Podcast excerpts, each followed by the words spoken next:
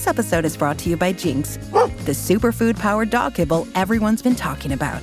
See the results for yourself and try their one month transformation. Within the first few weeks, you'll see how Jinx can help with your dog's energy, mood, and even digestion. And it's all thanks to the high quality ingredients they use, like organic chicken, Atlantic salmon, and grass fed beef. Try the one month transformation today. Find Jinx in your local Walmart.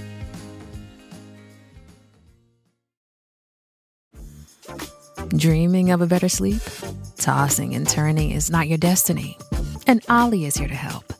Olly invites you to sink into sweet, sweet slumber to improve your mental and physical health and overall wellness. More than just melatonin, Olly's ingredients help you unwind your mind for a delightfully dreamy drift off. Sleep is on the way at Olly.com. That's O L L Y.com.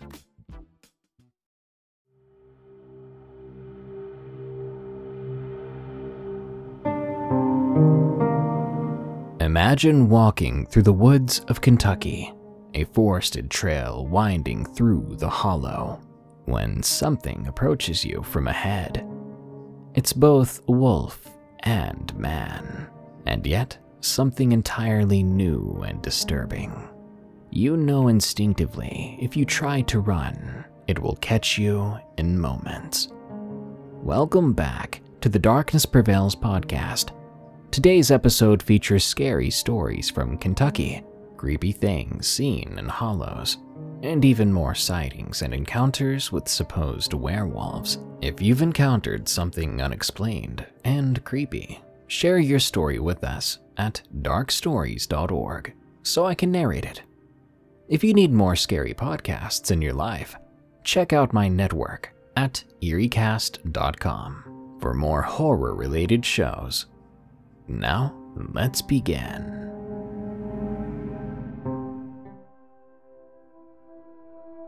In the Woods Werewolf from Zenith. I grew up in a place that was a simple back road drive to the middle of nowhere, Missouri. I can't say it was boring, despite it being surrounded by woods and swaths of nothing but tall grass and corn, as it did hold dark things. As a kid at age six, I had no sense of self preservation, and it showed every time I went out to play in the woods at night, even when my uncle, who I visited often, told me not to. It was one of those times on an August night, sun beginning to set as it got closer to 8 p.m. I'd been playing with my younger sister and older cousins outside all day, but like any kid, I had a lot more energy left to burn. So when my uncle called us in, I pretended to tie my shoes until my sister and cousin ran inside. The moment that door closed, I bolted into the woods. I always felt so at home there, day or night. I never felt afraid or alone in those woods. So when I ran down the familiar dirt path, with wind and trees shifting as the night song, I was happy. I looked for mushrooms, dug for worms, climbed trees, entirely oblivious to anything but my own adventure in my head. I didn't notice the atmosphere shift until I was climbing down a tree, out of breath. I noticed how silent it got. If the woods were anything, they were never silent. There would be frogs croaking, bugs buzzing, something, but there wasn't even wind anymore. Now, at age six, I'd always been an adventure and horror enthusiast so I instantly recognized that I was either in immediate danger or just being paranoid. I started walking back to the house, beginning to get anxious. The sounds of nature remained silent. This long silence was a warning get out. But I didn't run. I'm not sure why, but something told me not to run.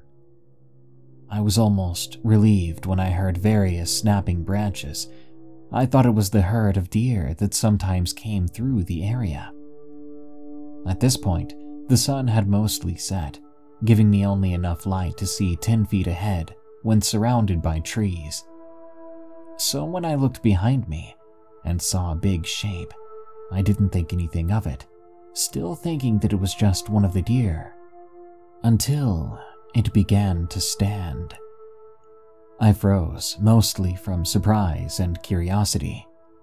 I probably should have tried to get away immediately, but fear was overridden by my want to know just what I was looking at. I began to look it up and down, taking in its humanoid look, black fur with undertones of gray, up until I was looking into its eyes, a deep and bright blue. The head was mostly wolf, along with its arms that ended in hand like appendages and large claws that could put a bear to shame. Since I was a kid, this thing looked absolutely massive to me, but if I were to scale it now, I'd say it was a little over seven feet. I was strangely content, looking at this thing that shouldn't have been real. I even had that bizarre thought to reach out and pet it. Soon I heard my uncle shouting my name, stomping through the bushes until he was visible. I looked at him, then the thing not too far from me. The creature was closer to me than my uncle was.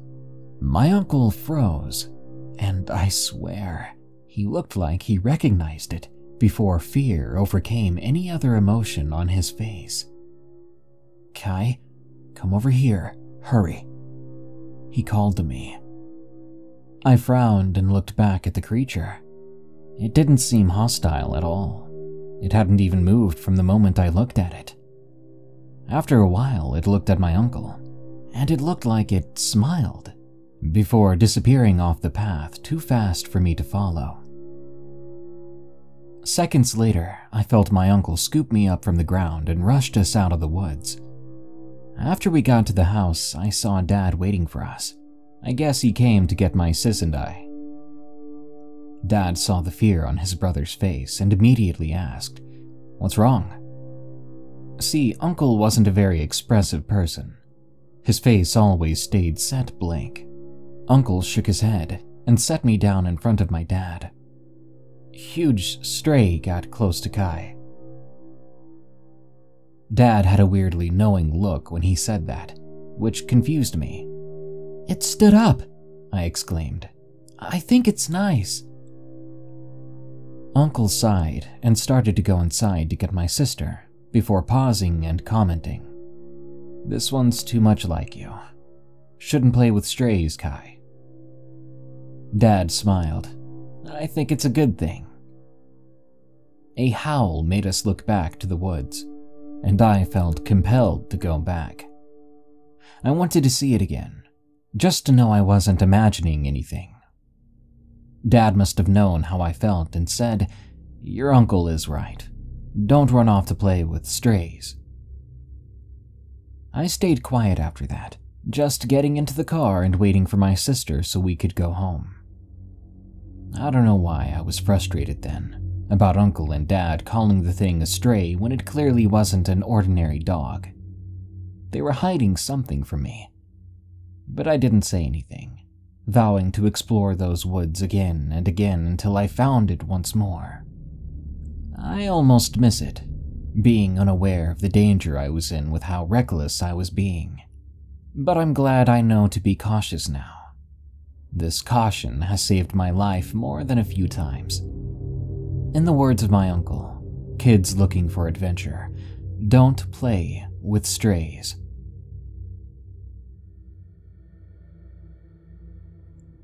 The World's Fastest Cryptid Canine from Rorik.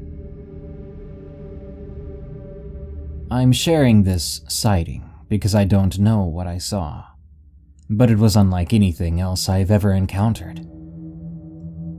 The animal I saw was a canine of some sort, but I've never seen an animal run like this, and that's saying something, as I used to work for a guy who raised and raced greyhounds. Heck, even my hometown is famous for being the hometown of Lady Greyhound, for whom the Greyhound bus line gets its name. I've grown up with yellow labs and I've seen countless foxes and coyotes in both the wild and in more urban areas here in Kansas, so I know what the indigenous as well as typical pet canines of the area look like, and how they behave. This animal was unlike anything else I'd ever seen. This sighting happened in broad daylight in early April in central Kansas as I was driving south along Highway 81 in Ottawa County. I was driving south towards I 70 as I was on my way to Colorado for a business conference when I noticed an animal running fast on one of the unpaved county roads that intersects the highway.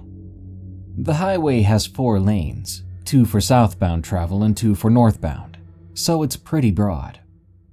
The highway wasn't particularly busy, but there were other vehicles on the road. There was a white pickup heading north that I spotted probably a quarter of a mile away. Of course, when two vehicles are driving 70 plus miles per hour, they'll meet and pass each other quite quickly. I bring this up because the thing I saw running made its way from the west side of the county road across all four lanes of the highway and onto the east side of the highway before the white pickup truck and I passed one another. Perhaps this wouldn't be too notable if the four lanes of the highway were the furthest distance crossed by this creature. However, when I first spotted the animal running east along the dirt road, it was a minimum of 50 meters away from the highway, and I saw it clear another 50 meters or more on the other side of the highway before I passed out of sight of this animal. In all, I'd say the sighting lasted four or five seconds, and this thing was running the whole time. It ran like a greyhound, though it was much larger than any greyhound. Its head was much larger than any greyhounds could be, too, and its body was stout yet sleek. Overall, this animal was larger. Honestly, it was more like one of the dire wolves from the Game of Thrones series, though the fur was not quite as long. It was shorter at the shoulder than a white-tailed deer, but larger than any greyhound, coyote, or farm dog I've ever seen. Another thing that I found odd about this sighting is that I could not see any prey that this canine could have been chasing. I can't imagine anything outrunning this animal anyway, but still, no rabbit or any other small animal led this animal in its pursuit. Other than its size and its speed, I cannot attribute any supernatural qualities to it. I did not feel threatened by the creature, but if I had been on a bike or an ATV, this thing could have easily pounced and knocked me on the road, if it had wanted to. Such was its speed, power, and size. In addition to wondering what the creature was, I've often wondered why it was running so fast. Since I couldn't see any prey that it was chasing, I wonder why it was running as fast as it was, how long it had been running before I spotted it, and how far it continued to run before stopping, wherever its endpoint came to be. I do not believe this was a gray wolf, as they've been extinct in Kansas since the early 1900s, and it was far too large to be a coyote.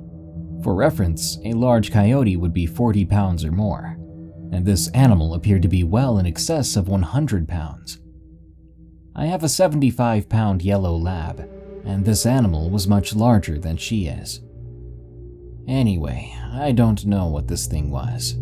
I hesitate to call it a cryptid, but it was unlike anything I've ever seen. Either someone is breeding super large and extremely fast farm dogs, or there is an aberrant form traipsing around central Kansas challenging mammalian land speed records.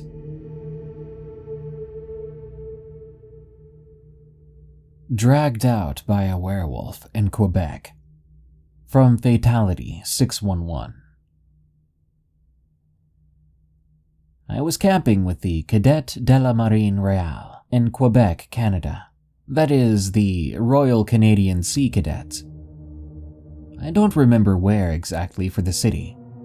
It was 13 years ago when I was 11 or 12.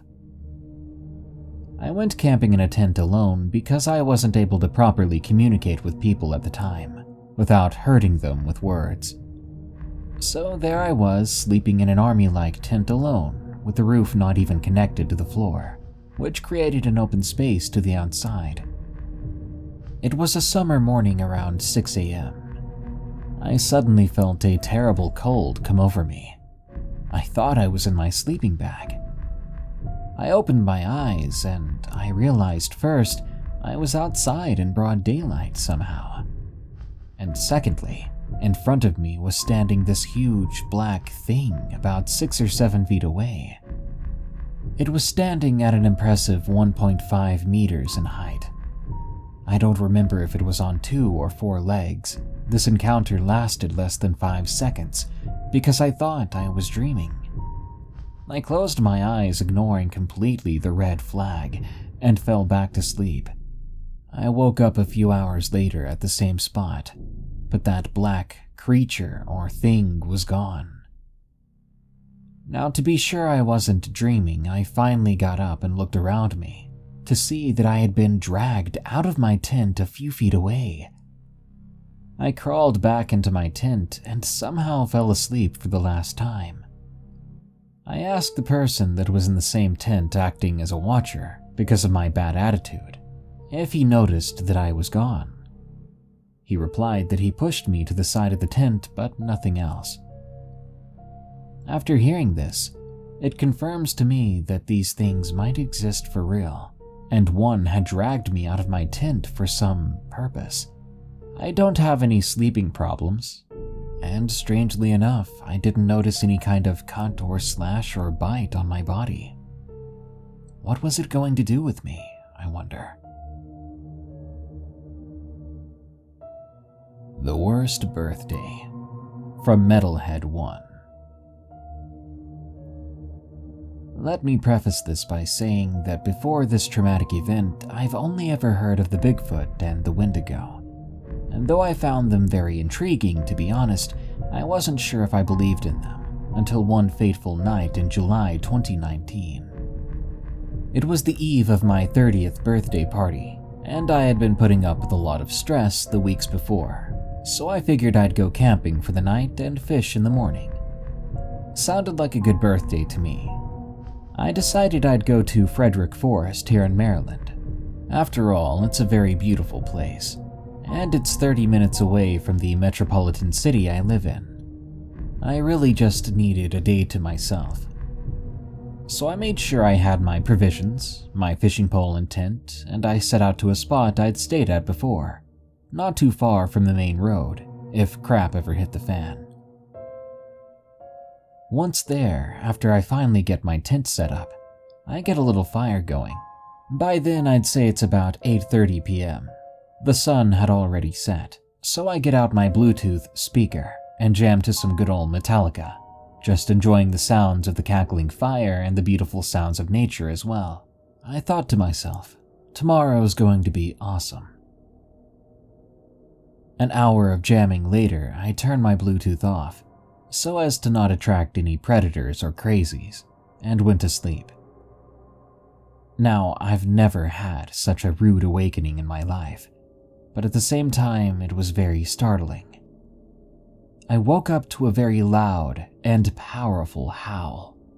If I didn't know any better, I'd say a roar as well, coming from no further than 50 feet from my tent I'm not gonna lie, I was shaken up. It was about 3 a.m. With my hand shaking, I grabbed my flashlight to check it out. I crawl out of my tent, trying to stay completely quiet. Even holding my breath, I scanned the tree line, trying to find the source. It didn't take long for me to find it. I found a pair of canine eyes resting upon the silhouette of a man they were staring at me. I thought, dude, you're dreaming. Then, as if the thing had heard my thought, it focused its gaze on me. I was literally in such fear in my head, I was thinking, get the flashlight off of it and run. But it felt as if I had cement shoes on. I was in shock, to say the least. So this thing steps closer and I see all of it now. It stood at about six feet or seven feet tall, with jet black hair, a head similar to a German Shepherd if I had to guess, and a muscular torso, and claws that had to be three inches long. Its back legs were inverted. It started sniffing at me, then circling me, and all I could think to myself was, this is it. This is how it ends. It then gave me a growl, followed by another howl, as if to say, Leave.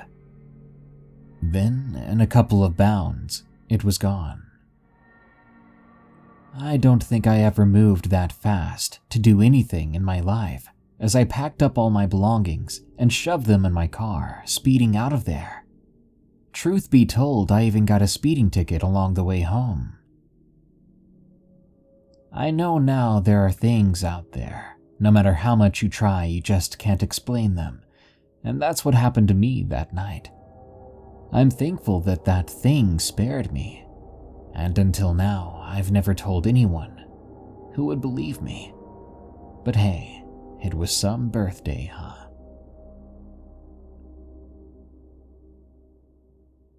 Werewolf in Oregon from Edward Cullen Alpha Wolf. It was about a year ago. I remember going on vacation in Oregon. After a long season of school, my mom said we should take a trip. We packed our things the night before, ready to just get in the car and leave. The next morning, we woke up at 6 a.m., got in the car, and left. It took us about eight hours to get there. When we pulled up to our hotel, we got to our room and brought all our stuff in and got settled down. I always preferred to sleep by the window, so I got the bed with the window, of course. We went out that day and visited some aquariums and stuff. When we got back home, we were very tired, so we went straight to bed. Except for me, I stayed up and watched Twilight and Harry Potter. At one point, I looked out the window into the forest nearby, where the deer and elk roam. I figured there were probably wolves out there too, so I kept watching out the window while the movie played in the background. And soon I saw something I never thought I would see. Two glowing green eyes peered into my window from down there. I stood as still as I could, not wanting to draw attention to myself. Whatever those eyes belonged to, it had a long snout tipped with a cold, wet nose that glimmered in the moonlight. It had ears folded back against its head, and muscular arms with hands like a human. I blinked to make sure I was not seeing things. The creature lifted its head back and howled as if it was telling me something. Then it disappeared into the dark forest. I closed the curtains, then jumped in bed, and I thought about it. But maybe a little unnerved. I lay in bed, thinking about that wolf like human thing. That's why we hardly ever go back there anymore. Meeting a Not Hungry Werewolf from Moon and Anime Life. I live in Middle Europe. It was the summer of 2020. It was kind of cold for an evening in the summer in our parts, and I was hanging out outside with my two friends and my dog. We were bored, so we decided to go camping in the forest. As the evening approached when we would be setting up camp, my dog was not acting himself. He wasn't running around as usual. Instead, he looked scared, looking all around us not going more than a few meters away from us. Ultimately, though, we ignored the strange behavior. We set up our tents and made a fire. I remember this well. I looked at my phone at one point and it was 6:43 p.m. We were still able to see. The sun hadn't gone all the way down yet. My friend went for some sticks for our sausages.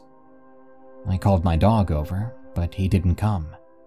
It was then I realized my dog had gone missing. I thought that maybe he saw some fox, so he went after it. Fifteen minutes later, my friends come back with sticks and with my dog, but my dog looks even more terrified than before. I do my best to calm him down. One of my friends told us that he found my dog staring into the woods. They asked if that was unusual, and I replied that it was kind of strange for him.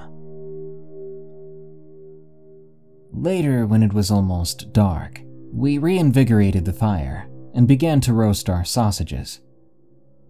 We were sharing different stories from our lives when suddenly my dog began to bark. We had no idea why or what was going on.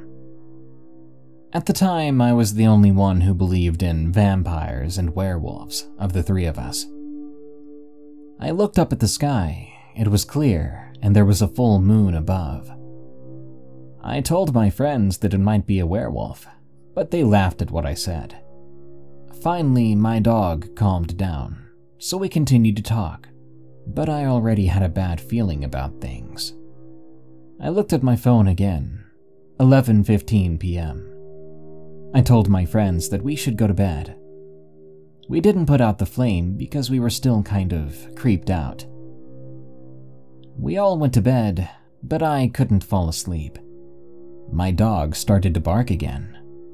It was irritating, and my friends got mad. We went out of our tents to check out everything, and what we saw I'll never forget. The fire was beginning to dwindle down, so it was harder to see the creature but as we heard a growl, my friend said that it's a wolf. But after a moment, I noticed something. This wolf had a huge body, maybe six feet tall on two smaller, hairy legs with a tail, a huge chest, and long two front legs, which had large claws. I tried to not look at its face, but when I did, I saw something like a wolf face with golden yellow glowing eyes. That's what I was able to make out from the fire. We were terrified, trying not to move, and my dog was right next to me, but he wasn't barking anymore. Then I couldn't help but speak. It's a werewolf. The creature took a step when I said that. I think it heard me. My friends gathered next to me, we were staring at the thing for a few more minutes, and it was looking at us, just observing us. None of us moved until we heard a crack of old wood or something a few meters from us. We turned to look there, as did the werewolf. Then I watched it run after the sound, taking off into the woods. I was in shock. We all were. We didn't really know what just happened. We all climbed into one tent because we were so scared. When I looked at my phone again, it was 4:18 a.m. I was kind of mad at myself that I didn't look at my phone when I went out of the tent before I saw what I saw.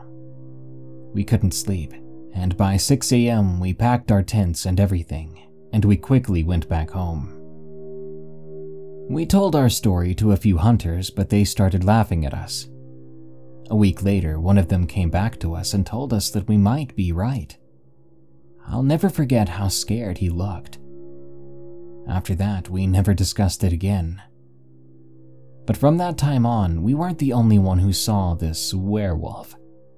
I'm still wondering why didn't it kill us? Why was it just standing in front of us?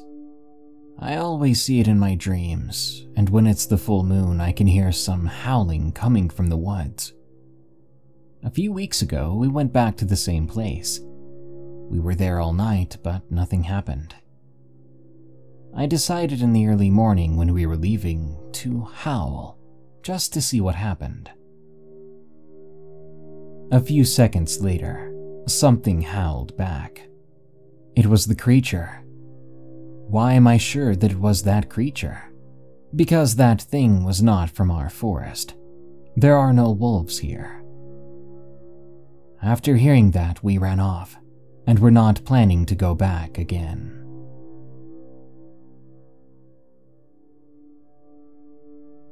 Dogman in Salado Creek, San Antonio, Texas. From Tex Santos. I'm 20 years old now, but even as a kid, I still knew not to mess with the cryptic or supernatural. I was hanging out with a friend of mine. We were trying to catch an Uber, but there weren't any drivers nearby. So I told my friend, I'll just walk home. No worries. He at least offered me a knife for protection, but I declined. I walked from the military drive to a house my high school friend used to live in. I made my way to the bridge at Salado Creek. I kept hearing this strange cracking sound. It reminded me more of a bone breaking, but I told myself it was just a stick or something.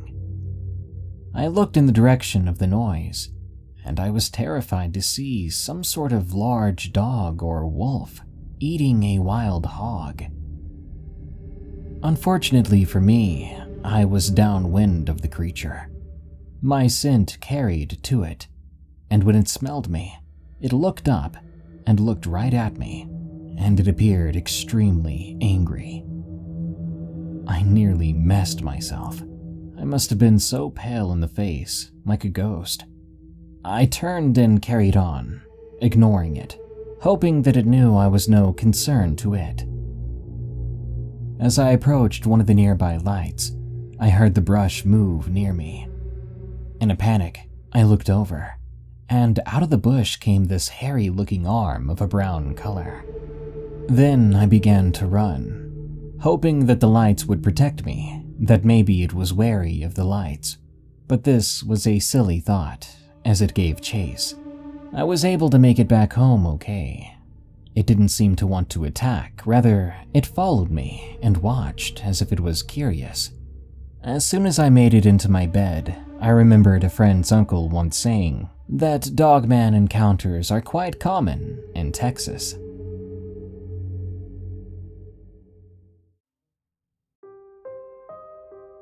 This episode is sponsored by The Dead Files from Travel Channel. If you're listening to anything on the EerieCast network, odds are you love ghost stories. That's why I think you'll love The Dead Files from Travel Channel. Join hosts Amy Allen and Steve DiSchiavi as they investigate paranormal activity haunting real people and homes across the US. Each host offers a unique and exciting perspective for every case. Amy is a medium, seeing and speaking to those who are no longer in the world of the living. And Steve is a retired homicide detective who uses public records and witness testimony to piece together the history of the haunted location. Each episode of The Dead Files features a different, real haunting to possibly help the family struggling with its effects. One episode on Falconer, New York, deals with a family who keeps waking up with scratches and bruises they frequently witness a shadow figure lurking around their home. Amy and Steve receive their call and investigate, with Amy using her strength as a medium to understand who the presence is coming from and why it's so angry, while Steve, separately, researches the history of the home, only to discover several previous residents who lived at the home died, confirming Amy's own findings. After their investigation, Amy and Steve must conclude with whether the house is safe to remain in or if it's time to get out. I really love the differing perspectives and skill sets between the two hosts, and I think that's why The Dead Files is a must listen podcast for any fan of the paranormal and supernatural. Listen to The Dead Files wherever you get your podcasts. This episode is brought to you by Jinx, the superfood powered dog kibble everyone's been talking about. See the results for yourself and try their one month transformation. Within the first few weeks, you'll see how Jinx can help with your dog's energy, mood, and even digestion. And it's all thanks to the high quality ingredients they use, like organic chicken, Atlantic salmon, and grass fed beef. Try the one month transformation today. Find Jinx in your local Walmart.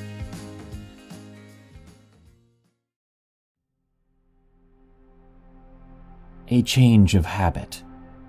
From Phil. Not often do unexplainable things happen to me.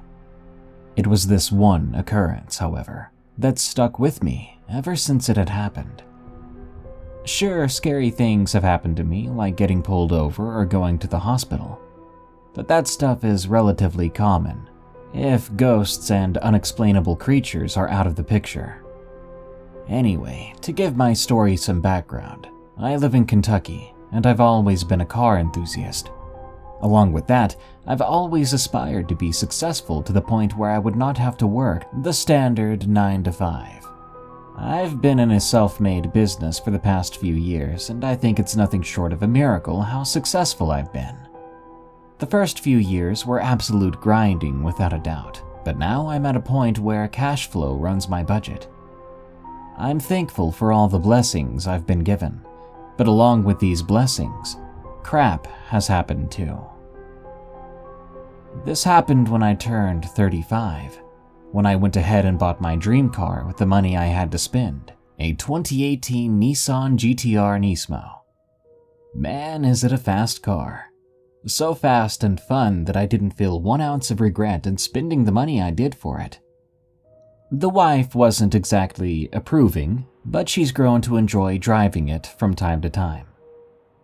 Michael, my lifelong buddy, had owned a 2017 Mustang GT350 at the time. With the aftermarket exhaust setup he had, you'd go deaf being right next to it, while redlining the machine. To say we liked cars would be an understatement. We loved them.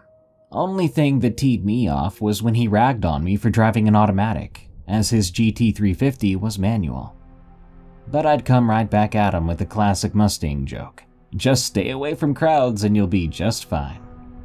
Anyway, this incident happened one night while Michael and I were on a drive, cruising through the local back roads that we'd normally take on the weekends while neither of us were busy. I live in a country oriented area surrounded by forest, which isn't too far from the suburbs. It's great having peace and quiet while also having the convenience to be able to drive 10 minutes to your local supermarket and whatnot. It was around 10 o'clock at night at that point. I was waiting for Michael to arrive. Finally, I heard the faint yet familiar roar of his engine a few miles away. The guy just loved flying in that thing. Honestly, I was surprised he hadn't gotten a ticket in the past two years of owning the car. He arrived, and I went into my garage to fire up the GTR. Even though it was a six cylinder, it still had an excellent tone to it. I backed out, and he led the way down the long stretch of driveway. That day, we took a route about 20 minutes away. This route was located in a really dense area of woods. Plenty of curves and turns for us to enjoy. We'd often come here during the day to drive around solely because of the views as well. That night, we decided we'd drive around this area for fun, and I would see if I could keep up with Michael, which was no problem. Looking back at it, I should have been the one leading. After driving for some time, it was midnight. We were on our way back to my house to finish the drive. We eventually came upon a mile stretch of straightaway back road, and this is where Michael tore away. He was full on sending it straight down the road, and I kept on his tail. I slowed down after hitting about 90, out of fear of hitting a deer or some sort of wildlife. Michael, however, disregarded anything that could stand in his way, because he wanted to prove he was more daring than me. He had gotten a considerable distance away when I heard his brakes screech all of a sudden. He almost wiped out as he downshifted to a halt. I sped up a little at this point to catch up and see what the heck just happened. I thought to myself, ah, that idiot had it coming going that fast. He probably almost hit a deer. As my car approached his, he sped off once again, driving like a psychopath. I called him on Bluetooth, and he picked up in an instant. He said, Dude, my brakes just stopped working all of a sudden, and I saw these two figures in the road ahead. I was only able to brake as I swerved right past them, and then they dissolved. I had no idea what he was talking about, especially how he said them. Who were they? I got goosebumps as he said this, and I wasn't sure if he was trying to screw with me. But that just wouldn't have made sense. So I took him seriously. I asked what these figures looked like. Michael just said, They were in the middle of the road, just staring right at me. I couldn't really make out how they looked, I was going so fast, but they matched the statures of an adult. The two silhouettes appeared out of nowhere, and when I noticed them, I felt a feeling of dread wash over me. It was nothing like I'd felt before. The sinking feeling in my stomach was multiplied by a thousand. My brakes suddenly wouldn't work as I was slamming down on the pedal. As I was about to hit them and swerved, they. They went up into thin air. The two of us drove on for another minute, still on the phone, just trying to make sense of what happened. It was at this moment Michael said, oh, crap. I see two people walking along the side of the road opposite of us. They were walking in the direction we were coming. As we drove nearer, the two silhouettes continued at their pace. We were going at a crawling speed of 20 miles an hour now, because Michael had been so shaken up at what just happened on the straightaway. He didn't have it in him to speed up as we passed these two now recognizable teenage looking kids. They were ghostly pale, and their faces were emotionless. One boy and one girl with ripped and tattered clothes on. It looked as if they'd been in an accident. Their bodies were disfigured and mangled, and yet they were walking flawlessly down the road. I swallowed hard as we passed them. These must be the same two people Michael had almost crashed into a few minutes ago. But I couldn't stop thinking of how they had gotten here. They stopped and stared at us as we drove by. As I rode past, I looked at them in my rearview mirror. They walked into the tree line, out of sight. I was holding back tears at this point in disbelief and nervousness. Suddenly, out of nowhere, two bright lights began to shine behind me. They belonged to some sort of car. I'm pretty sure it was an older Mercedes, but I wasn't quite sure. It was just too dark out to be completely certain. Whatever the car was, it had begun to ride my bumper. Michael noticed the car too and was exclaiming, the heck is this guy doing? I responded, scared out of my wits. I, I don't know, man. Let's just get to the main road and off this back road. We had eventually gotten to the main road, and that's when the car made an abrupt halt. As we got onto the main road, we saw the car sit there motionless with its high beam still on. We drove on until the car became faint to the point of us not being able to see it. It had never moved. We soon got back to my house and started a fire in the backyard. I brought out my wife and we explained the whole incident to her. She was clearly just as disturbed as us once we had finished explaining the whole thing. We all kind of just sat there, contemplating all of this. It had grown real late at this point, and Michael had decided to go back home, emotionally distraught. I quietly led him out to his car, and we had made plans to meet up at some point in the future. Fast forward a few days later, I was driving on the very road where everything took place just to check things out. It was around noon when I noticed something I'd never seen before. Even though I'd driven this road many times, I was not aware of the cross I'd seen on the side of the road as I drove through the straightaway this time. I stopped the car and studied the cross through my window. It was a roadside memorial, yet it didn't seem to be for one person. There were two people a boy and a girl. Tears were streaming down my eyes at this point, and I felt an unnerving feeling of unease as I sat in my car, which was stopped, in the middle of the now desolate straightaway. I didn't hesitate to drive cautiously out of that area. I shivered so hard the way home that I had trouble driving around corners and keeping my hands firm on the steering wheel. Ever since that day, nothing has really happened to me. I told Michael about the cross, and he vowed he'd never be going on that back road again, whether it be day or night. When I think about it, all I feel is confusion and apprehension. I tried reading the names on the cross, but the whole memorial was just too worn down. I haven't been back on that road since then, neither to check on that cross nor to see if anything strange would happen. Quite frankly, I'm just too scared. The way Michael reacted that night shook me. He's a confident guy, but the way he reacted on that road was like none other. It really made me realize the emotional toll that experience had on him. When he vowed to never drive that road again, he also vowed to never be as reckless as he was that night ever again on a public road. Sure, a promise is only a promise, but it ultimately comes down to the man who made it.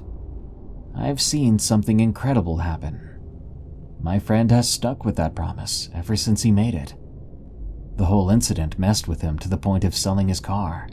That's how much it reminded him of that freakish night. I really don't blame him. I get goosebumps whenever I think back to it. Since then, he's transferred to a simple WRX. Still fun, but not at all as fast.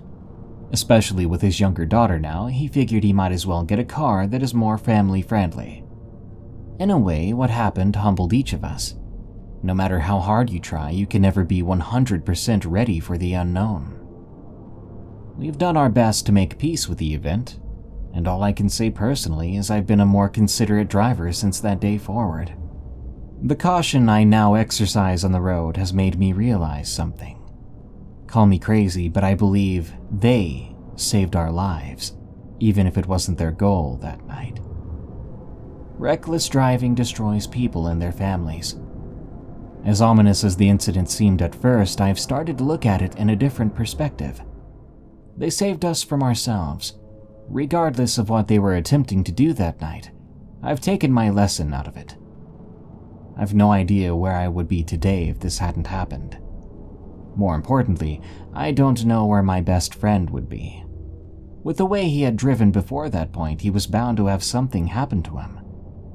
Bad habits carry on throughout life, and only serious events and dedication can change those habits for the better. Always be aware of the lessons we're given throughout life. These are important and teach us to be better people to the ones around us and ourselves. Culver's Creep from Anonymous. It was another long and stressful day at Culver's in Florence, Kentucky. By this time, it was around 10:30 p.m. on a Saturday. This was during the summer, so we kept the restaurant open until 11 on weekends. Normally, we stopped getting customers around 9:30. We're usually able to start up the closing procedures then. I was assigned to close down dining that night. The job consisted of wiping down tables, sweeping, mopping, vacuuming, and any other jobs the managers and shift leaders wanted me to complete. I was wiping down the booth located to the right of the main entrance when I heard the all too familiar swishing sound of the glass doors opening. I rolled my eyes and sighed. Great, I thought. Now I'm gonna have to stop what I'm doing and take this guy's order. To clarify, I'm not a people person at all. I tend to get very easily annoyed by the way people act and treat others. So I clearly was not looking forward to putting on a fake smile and listening to someone else talk down to me, like most customers do at this restaurant. Hello, sir, I said in my fake employee voice. How can I help you tonight? I felt dizzy for a moment as I tried to focus on the customer. It felt like I had a static change in location. I was disgusted at the sound of my overly optimistic tone.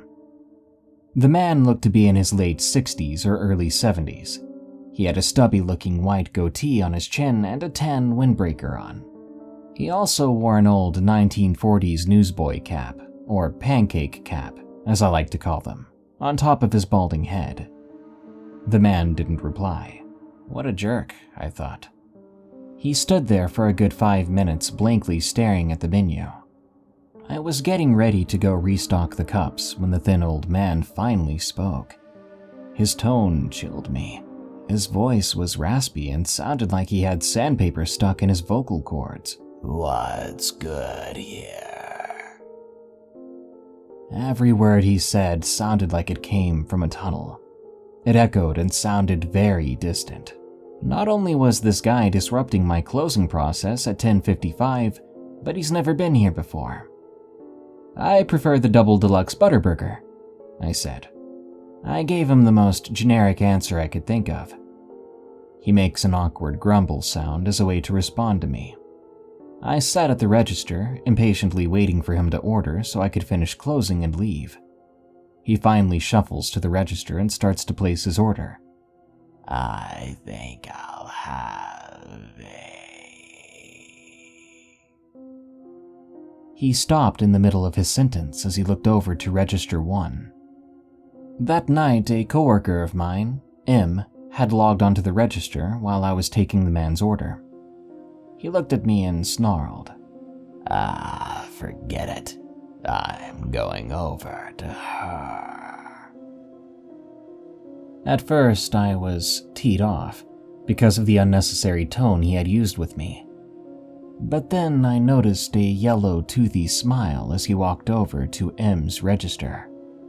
Well, aren't you awful purty? He said. Once he uttered those disgusting words, a million different red flags popped up. I stood by the register and carefully eavesdropped the conversation. Would you like to come eat dinner with me? The man's face looked like a hungry lion getting ready to pounce and tear apart an innocent zebra.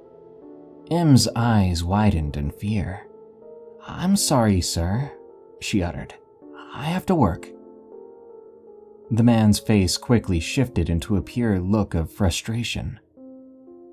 Well, if they ever let you have a break, come on over and sit with me. M swiftly nodded her head, avoiding all eye contact with this freak. Once he sat down, I went over to M and asked if she was okay. She told me in a very serious tone that she got a very uncomfortable feeling about that guy. Me too, I said. If he comes up here again, I want you to go to the back and stay there until he's gone.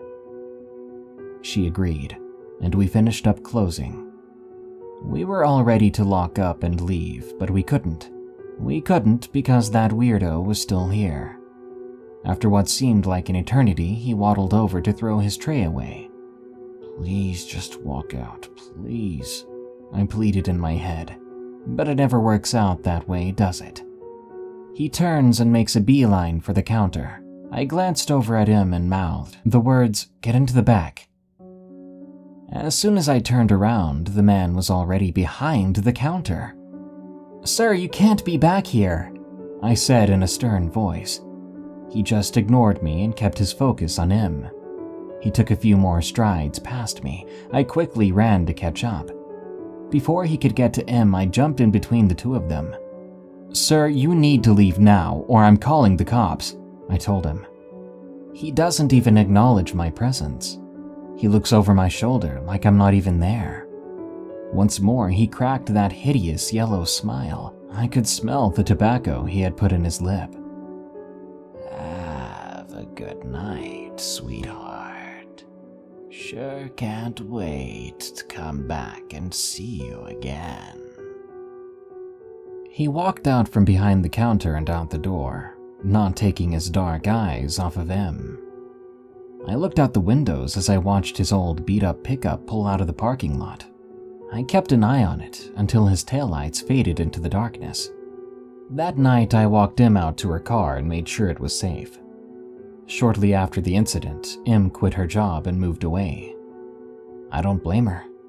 I can't imagine what kind of sick plans this monster had with my friend. What if I had left earlier than I was supposed to? What if he wasn't even human at all? What if he was still lurking in the shadows waiting until she was all alone? These thoughts haunt me. Thank God he left without hurting anyone. I still keep up with them, and she seems to be safe. Just a warning to all restaurant employees in the greater Cincinnati area, especially women. There's a creep out there who preys on young employees. Make sure you're always on guard because unfortunately, not everyone is as lucky as M. Man disappears. From Anonymous. In the winter of 2011, I got a call from my then girlfriend telling me that her father had taken sick and was taken to the hospital. She had to go right away, but her kids would soon be getting off the school bus, and I was to bring them to the hospital because they needed to see their grandfather. This might be the last time they got to see him. I went to her house and picked up the kids a 17 year old girl and an 8 year old boy.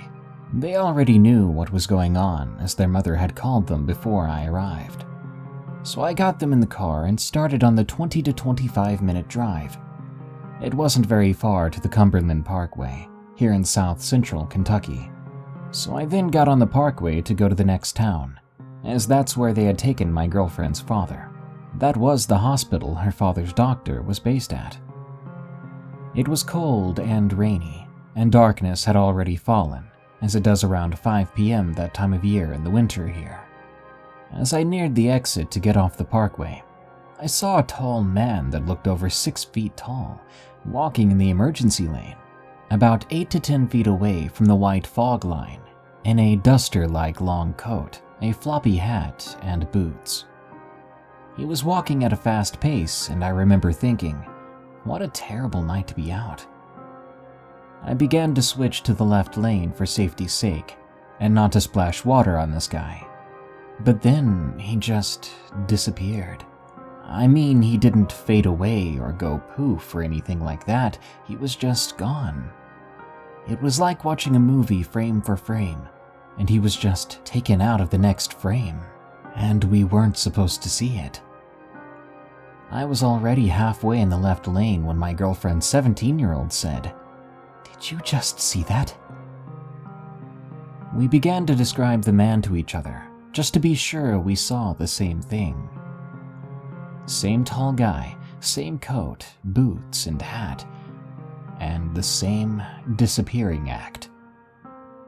The eight year old in the back seat was small even for his age, and he didn't see anything because he couldn't see over the front seat. The exit for the hospital was less than half a mile away, and when I got off the parkway, there was a state trooper at a BP station, and I wanted to stop and tell him what happened. But my girlfriend's daughter insisted that we go on to the hospital because the trooper would think that we were drunk, crazy, or on drugs or something, and he would delay us getting to the hospital. After really thinking about it, there was no way the guy jumped off the side of the road without us seeing him. I swear he just disappeared from existence right in front of us, and I'll take this to my grave. We got to the hospital, we told my girlfriend's family what happened, but it was overshadowed by her father's condition at the time. One more detail about the disappearing man all of his apparel seemed to be the same color a tan leather type color, like he was a cowboy or something. But who knows what it really means. Kentucky Horror House from Robert 13 Thompson. When I was 15, it became common routine to watch my brother for my dad while he worked. He was a single father and needed all the help he could get at times. It was common for me to take care of my brother by myself for most of the week. The worst part was the house we lived in. It was nonetheless spooky and frightening at times. Weird noises would come from the basement. Footsteps would flood the stairs late at night and even voices would come from unexpected places around the house. As you grow up with things like this, you get used to them. They can even be entertaining when friends come over to stay, and soon realize that all the things you told them about weren't lies, and you're not crazy. On this one particular night, my father was working a night shift, and of course, I was to watch my little brother. Nothing unusual. He was easy to maintain, Video games and TV was all he would do until bedtime. His room was in the basement, so besides coming up to get food, I didn't see him much. On the night in question, everything was normal until I heard a knock on my bedroom door. I was looking at things on my laptop, probably browsing MySpace or something. I got up to answer the door, only to see my brother wide eyed and nervous. Him being only nine at the time, I figured he'd had a bad dream I asked what was wrong with him, and he said he'd heard something coming from a small window in the basement over his bed. Reassuring him it was probably just a dream, I sent him back to bed and let the thought leave my mind. About 20 minutes later, he knocks on my door again, this time with a bang. I hop up real fast, slightly frightened this time. I open the door swiftly, and he says, Something is down there. All of a sudden, The lights shut off. My heart begins beating through my chest as my little brother begins to cry. I pull him in my room, and luckily, we had a flashlight lantern in my closet. I quickly get it out and pray the batteries are still good. To my luck, they were. I turned it on to the brightest setting and I started to walk over to the windows of my bedroom. Mind you, my room was upstairs, and my brother's was in the basement where the breakers were. I looked across the street from my blinds, and every streetlight and neighbor had lights on. It was just our home that was in darkness. Me being the brave older brother, I told him that I would go flip the breakers. He begs me not to go. I could hear in his voice he was terrified so I asked him finally what exactly did he see. Well, he says he was lying still in his bed when he kept hearing the voice or sound coming from that window. His eyes were shut, trying to sleep and ignore the sounds, when it suddenly got louder, and he opened his eyes to find a long fingered hand reaching for his face. That's when he ran upstairs to get me, and the power went out. I continued to be brave and told him that I would go check out the house to show him that everything was okay.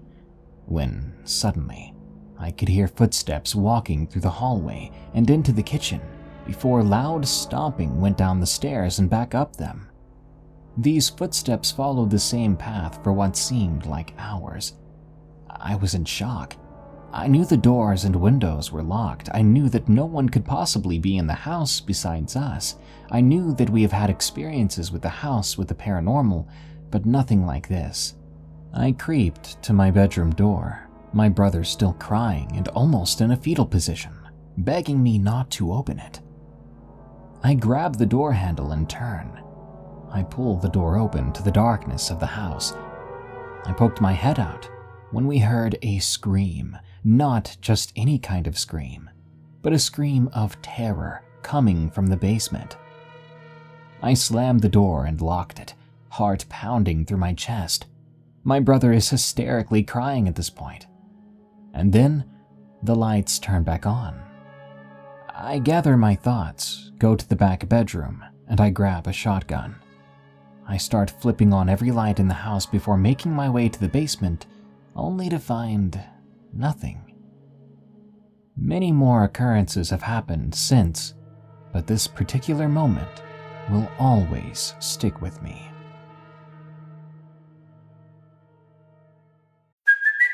Hey, it's Kaley Cuoco for Priceline. Ready to go to your happy place for a happy price? Well, why didn't you say so? Just download the Priceline app right now and save up to 60% on hotels. So, whether it's Cousin Kevin's Kazoo concert in Kansas City, go Kevin, or Becky's Bachelorette Bash in Bermuda, you never have to miss a trip ever again. So, download the Priceline app today. Your savings are waiting. Go to your happy place for a happy price.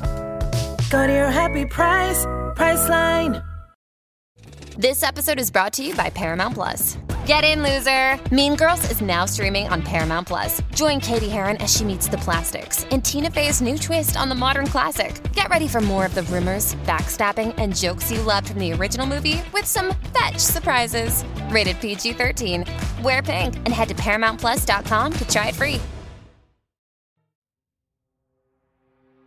Owl's Hollow Road from Level Zero. When I was in high school, my friends and I loved to ride around at night and explore new locations around town. We tried to find roads that seemed to go nowhere. Sometimes we'd try one and it would only go a mile or so to a dead end. On other occasions, we would ride for an hour before we'd gone far enough, then we'd find a way back home. Keep in mind, we lived in a decent sized city, surrounded by nothing but mountains and farmland. So we had no idea where we'd end up when we took a road on the outskirts that led off towards some mountain or field. It was often exciting, sometimes boring, but nothing major ever happened. We just smoked our weed and drank our beer while driving in the middle of nowhere with no fear of the cops. It was around 2006 we discovered maps on the internet. and we thought we might try to find a decent road to take that we'd never gone down before. After all, these maps would show us the approximate length and where it would lead to. We chose Owl's Hollow Road. This one was strange because we had never noticed it before, even though it began near the middle of town and branched off of a main road near some apartments, which we already knew well. Nonetheless, we grabbed our weed and drinks and jumped in my old blue Chevy truck for what looked like a pretty long drive. We weren't too worried because the road ended on the main highway by a gas station that led straight back to my house. We were driving down this road that we had discovered, enjoying ourselves to the fullest, but eventually things turned out to be a bit creepy. It was completely wooded on both sides, with branches hanging over the road like some sort of tunnel. There were a few small homes at the start, but human dwellings soon stopped showing up after a few miles. We were about 30 miles in when I questioned my friends if they had any idea how long the road was. It had been quite a long time, and we hadn't seen a streetlight or even a house in miles.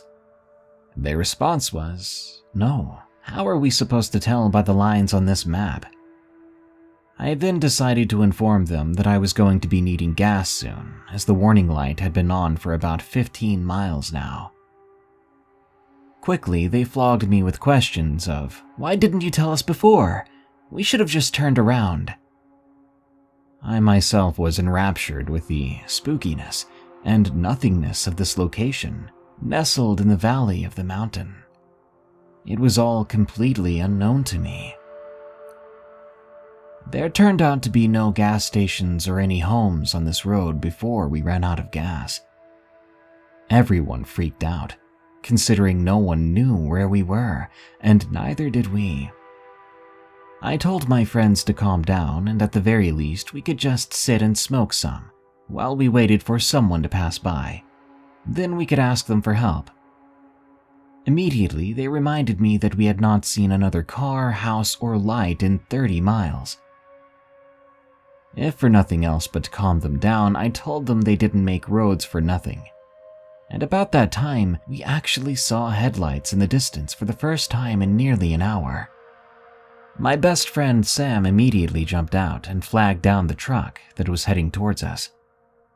The driver was a burly, white haired, and bearded man whose face looked like it had been cooking in the sun for 70 years. He politely asked if he could help. Yes, we ran out of gas and we're hoping you could help us out, Sam shouted. We thought no one would come. The man then informed us that he had a gas can at his house about 20 minutes down the road. The man asked if anyone would like to go with him rather than just sit out here. He claimed that some weird things went on out there. Obviously, I wasn't leaving my pride and joy in the middle of nowhere alone, and my brother and our friend John decided it would be more fun to just sit and get messed up while waiting. Sam, however, decided to hop into the bed of the man's truck, claiming he wanted to ensure he came back to help us. Sam was gone, and he wouldn't be back for a while. It was then that I noticed a fire in the woods. I pointed the fire out to John and my brother, who asked what the deal was. People probably camp out here since it's so secluded. I guess because I was high and a little drunk, I decided to go check it out and told them they could come with me or stay here. They came along, and that was a huge mistake. I had been bluffing about going alone. If they had just stayed in the truck, none of this would have happened. We followed the fire through thick brush and brambles. We even crossed a small creek, which I thought in hindsight reminded me of the one from the Blair Witch Project. Yeah, kinda creepy. We were just about to the source of the flame when it completely disappeared. Not a trace of smoke or anything as soon as we were 20 yards from it. I looked around, and I saw my companions' faces in the moonlight stunned as I was, because another 50 yards ahead was another fire.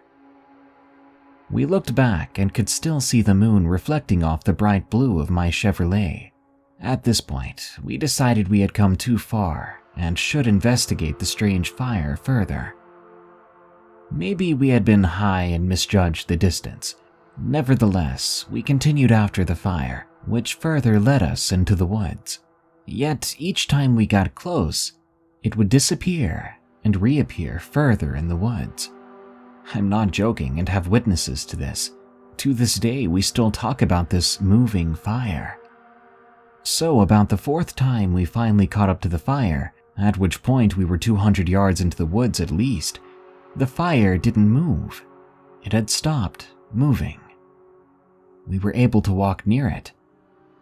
But that's when we saw a masked figures surrounding it, chanting something in some language we could not understand. We had been quiet and not talking at all since the first instance, so we were not noticed, not right away. As soon as my younger brother caught a glimpse of the scene, he whispered to me, They were trying to lure us here. We are meant to be sacrifices. Before I could tell him how dumb that sounded, almost as if they could hear him, every head in the ceremony turned right towards us. There must have been 20 of them. With a roar from each of them and a scream from us, we turned and ran back the direction we came. With no fire to guide us now, we were guessing, running into trees, tripping over logs, tearing our clothes on briars. We fled as fast and as far as we could, as we were undoubtedly pursued by these people. We could hear them coming, and they most certainly were human because, like us, we could hear them injuring themselves just as we were. Finally, we all made it to the truck. I saw Sam, to my delight, pouring gas into my truck, with no sign of the man who had helped them. He waved and shouted, asking where we'd been. Is there enough gas in the truck? I shouted. Uh, yeah, I-, I was just pouring in the rest, he replied. Get in the truck, now! I screamed frantically. Without question, Maybe because he could hear the commotion behind us, he hopped in the passenger seat and opened the back door for the others. I ran around to the driver's seat as fast as I could and started the truck, or I tried to. After about five seconds of prayer and trying, she fired right up. And right on cue, a man stepped out into the middle of the road to block our way. If that's how it was going to be, it was either going to be his death or mine, and I chose his. Right before I hit him with the truck, he jumped to the side and, surprisingly, let us go. On the way, explaining everything to Sam was very simple, because the man had told him he wished the others would have come too, because of the devil worshippers. The man said they go into the woods at night and we weren't the first people to disappear out there. Sam believed us right away, because the man had left his gas and gas can with him for free, and told him it was too late to be out there. And then, of course, Sam saw the cloaked, masked man try to bar our way.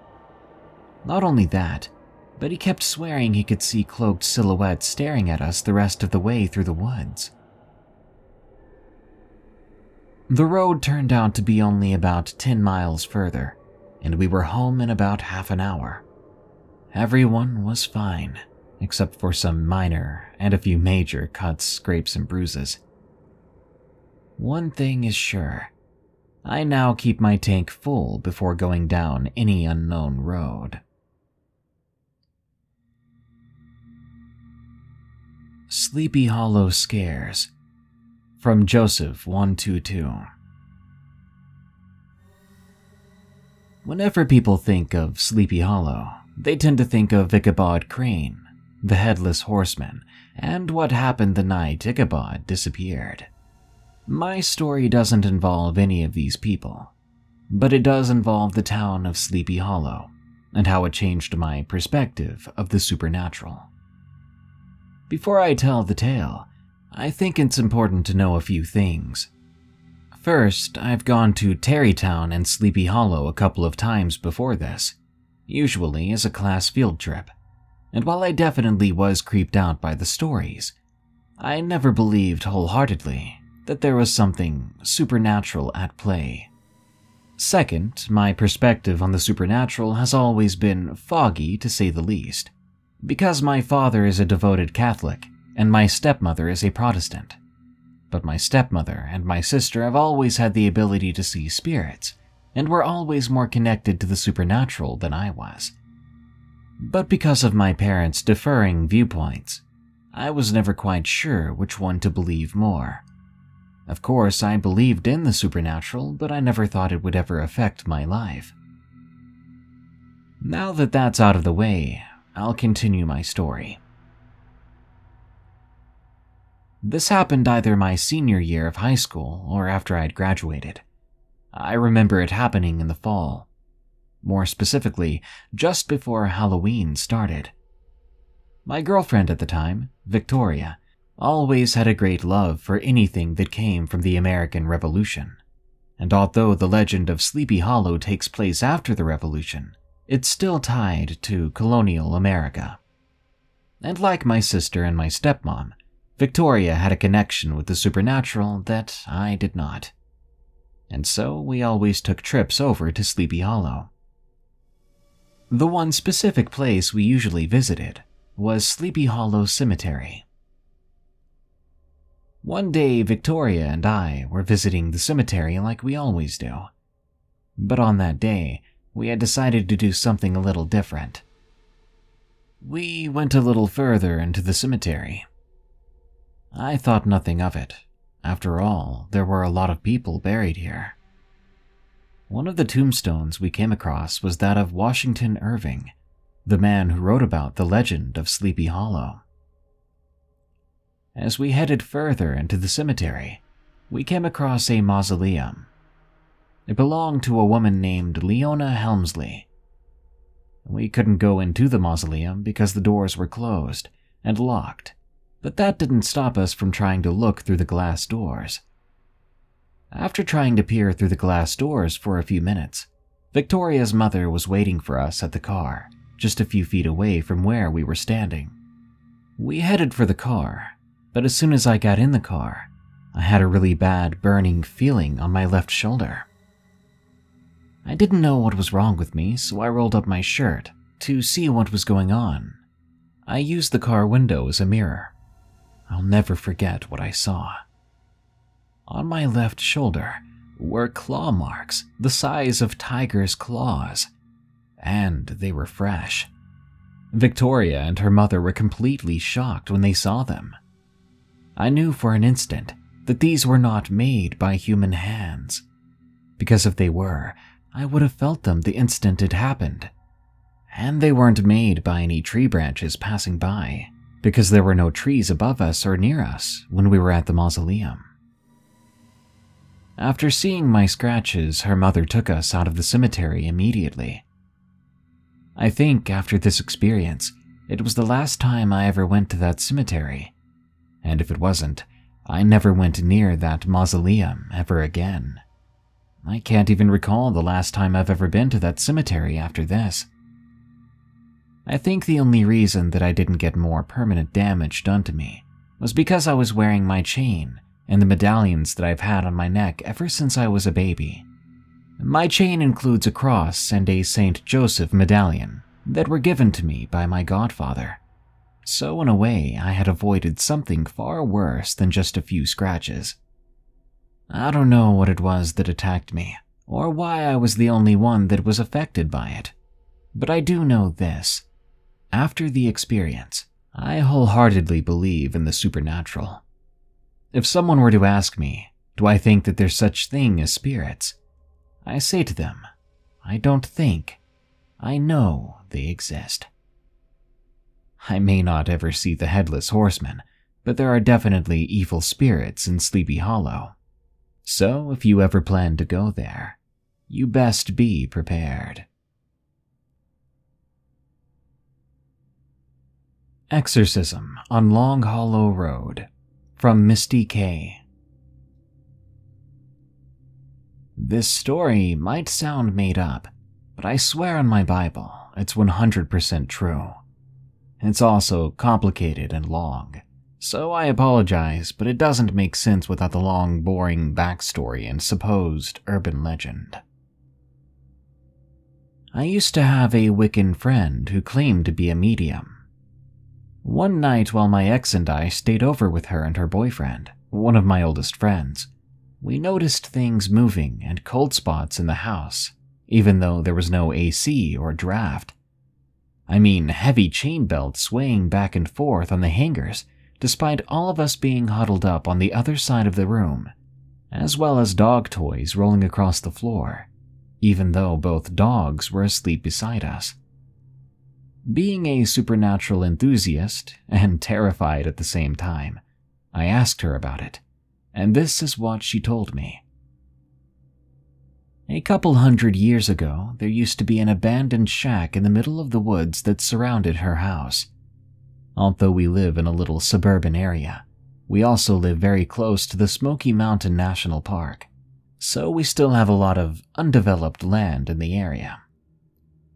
Well, the house was occupied by a man who lost his wife in childbirth during their migration to the US. The family then consisted of the man and his three children, now, this man was not a nice man and hated women, including his wife and daughter. He hated them so much that he saw no need for his oldest child, the daughter, as he had two sons to bear his family name. One night, when he realized the youngest boy was old enough to take care of himself, he went into his 12 year old daughter's room and tried to strangle her. But she fought back causing him to gouge out her eyes. Her brothers, eight and six years old, tried to protect her because she had been like a mother to them and they loved her. Enraged, the father took the lives of all three children. Those three children were the spirits inhabiting her house in order to get away from their father, who continued to torture them in death after he passed of old age. He too haunted the surrounding area, but my friend kept a protective barrier around her property so the kids would be safe from him. Whether any of this is true or not, I don't know, nor could I find any articles in our archives about such an incident. However, I do know one thing to be true. There really is an old angry and evil spirit that roams the area, and it's incredibly territorial. I know this from first-hand experience. Fast forward a couple of years, and I'm with a new ex who lives on the other side of those woods. I couldn't understand at the time, but I always felt uncomfortable in his little trailer if he wasn't home. It always felt as if someone was watching my every move. My new ex worked third shift, loading pallets of food products onto trucks for delivery. So if I stayed over on his work nights, I stayed alone from 6 p.m. until about 6 or 7 a.m., with just his sweet guard dog and the TV.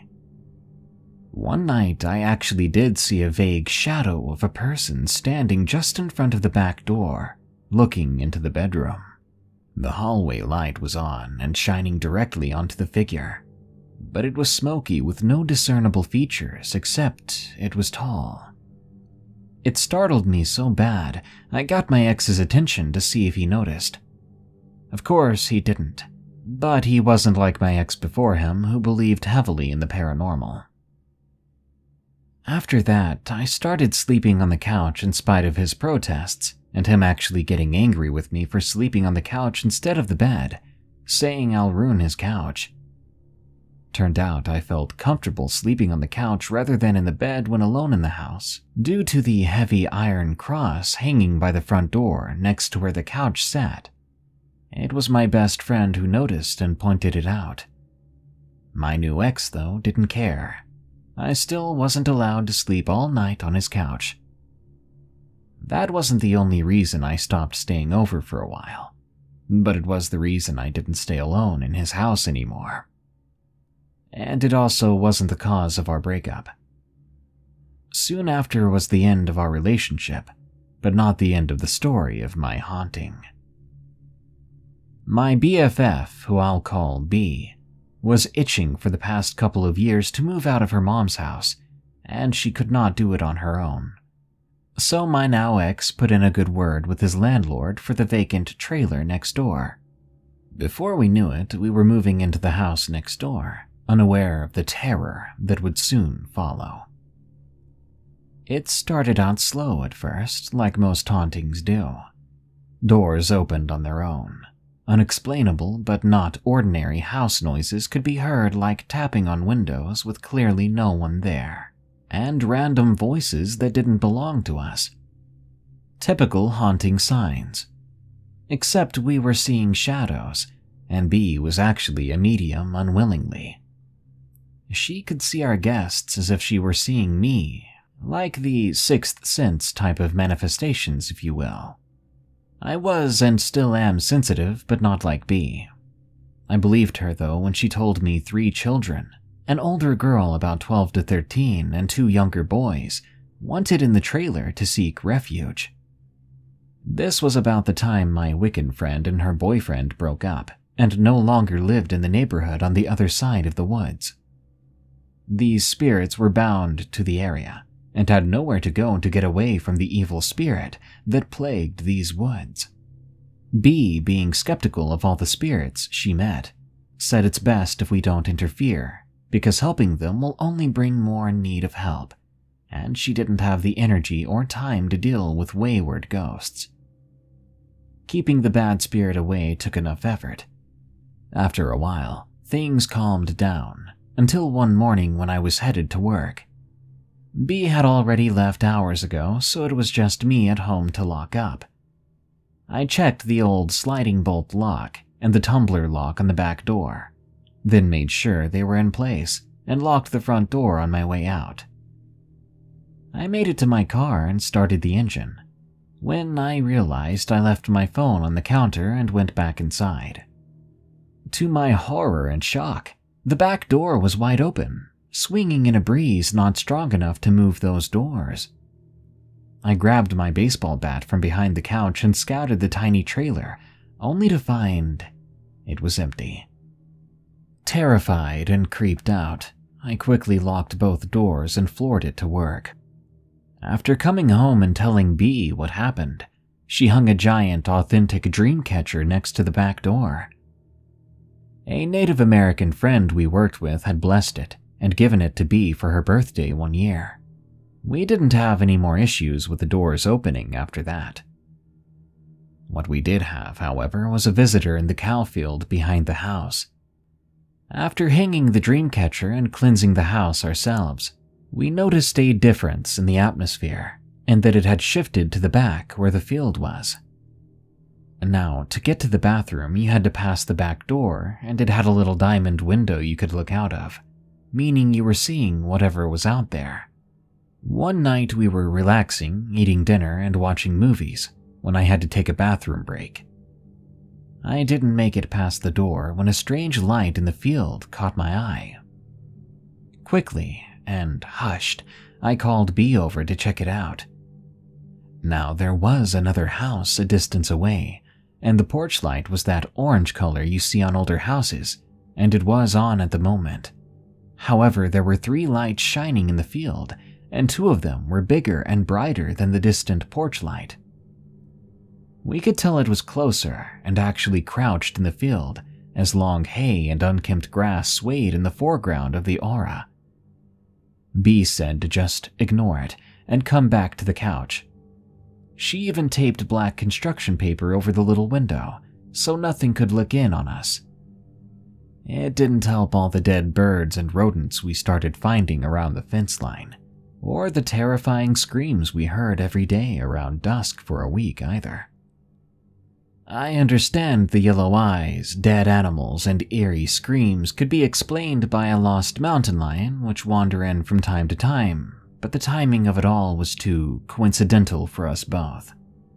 Skip ahead a couple of months, and things had settled more with only the occasional weird item moving from one place to another, or a disembodied voice here and there. A mutual friend of ours had just been released from his military contract with a medical discharge and had moved back home. I'll call him L for short. Excited to see L, we cooked and had a few mixed drinks. We literally had two each, nothing to get drunk on. At this point, it's important to note that B had been on a new medication for a while to stabilize a misdiagnosed bipolar disorder and shouldn't have been drinking with the medicine. That being said, she still did socially. Occasionally, we had wine coolers with dinner, being the independent and mature adults we were at 22. This is important because I'd seen everything she did while on this medicine and drinking.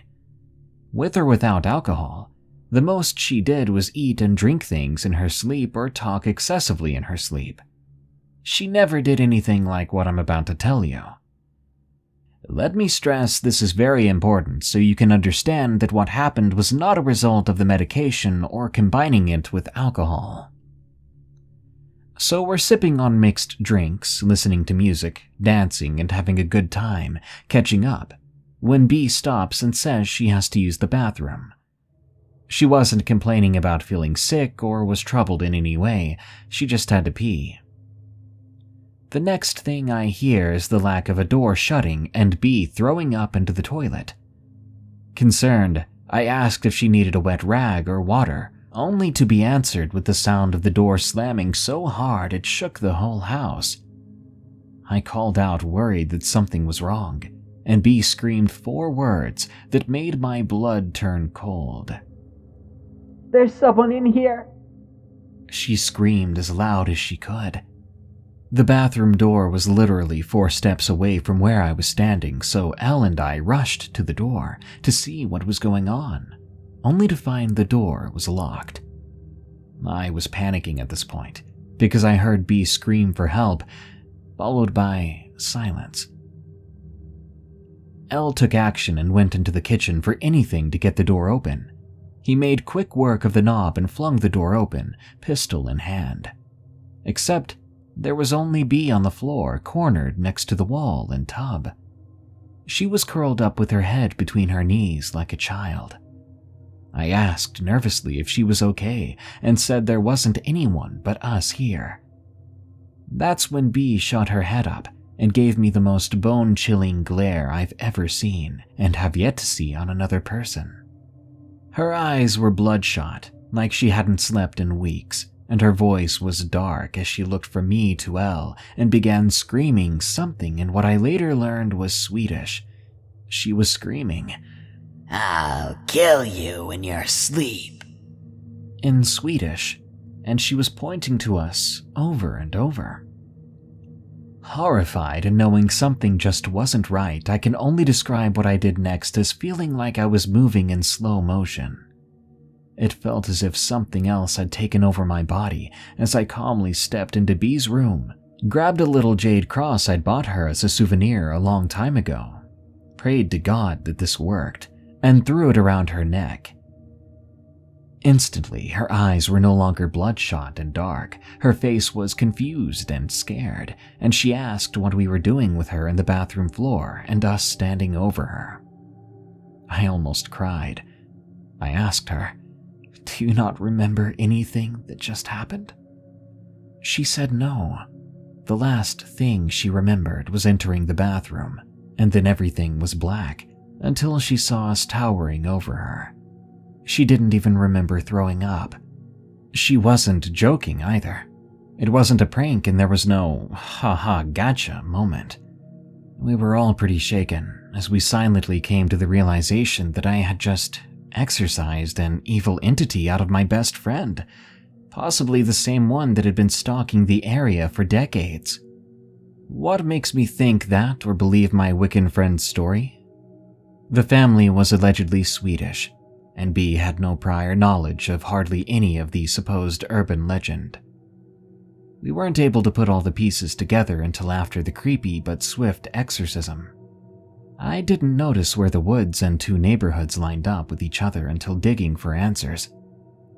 I didn't stay in that house much longer after that, opting to move in with my now husband. I do know one thing, though. You can't talk about him, or he will come. That's how B ended up possessed.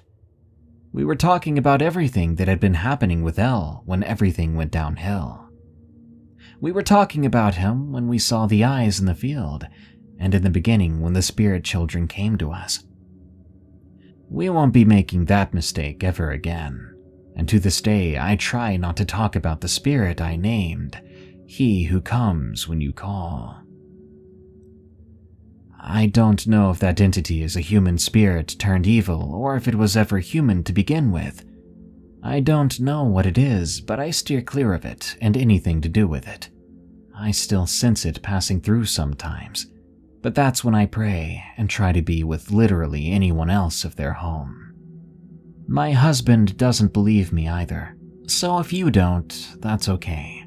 I don't need you to believe me to know what we went through or to be terrified of Long Hollow Road.